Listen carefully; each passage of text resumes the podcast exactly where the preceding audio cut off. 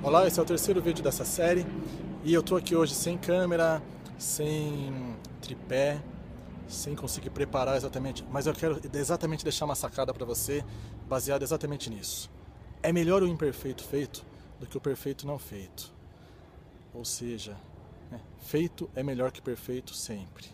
É lógico que você tem que buscar a perfeição. É lógico que tem que buscar fazer o melhor possível. Quem me conhece sabe como eu sou apaixonado pela excelência apaixonado por buscar o melhor. Mas o melhor não quer dizer deixar de fazer. Se dá para fazer alguma coisa agora e dá para fazer com uma qualidade mínima necessária, faz.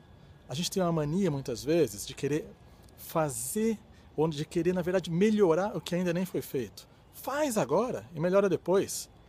Nem tudo dá para você fazer de qualquer jeito, é lógico. Tem que fazer com o mínimo de qualidade possível, mas não tem que deixar de fazer porque não está excelente. Muitas vezes a gente tem que acabar, inclusive, delegando uma parte do trabalho. E para quem é perfeccionista, eu vou te falar que delegar é abrir mão, desapegar da perfeição. Dá um jeito de fazer isso, dá um jeito de se sentir bem com isso. Mas faz. Eu já aprendi há algum tempo que um bom plano executado violentamente agora é muito melhor do que um plano excelente executado na semana que vem. Pensa sempre nisso.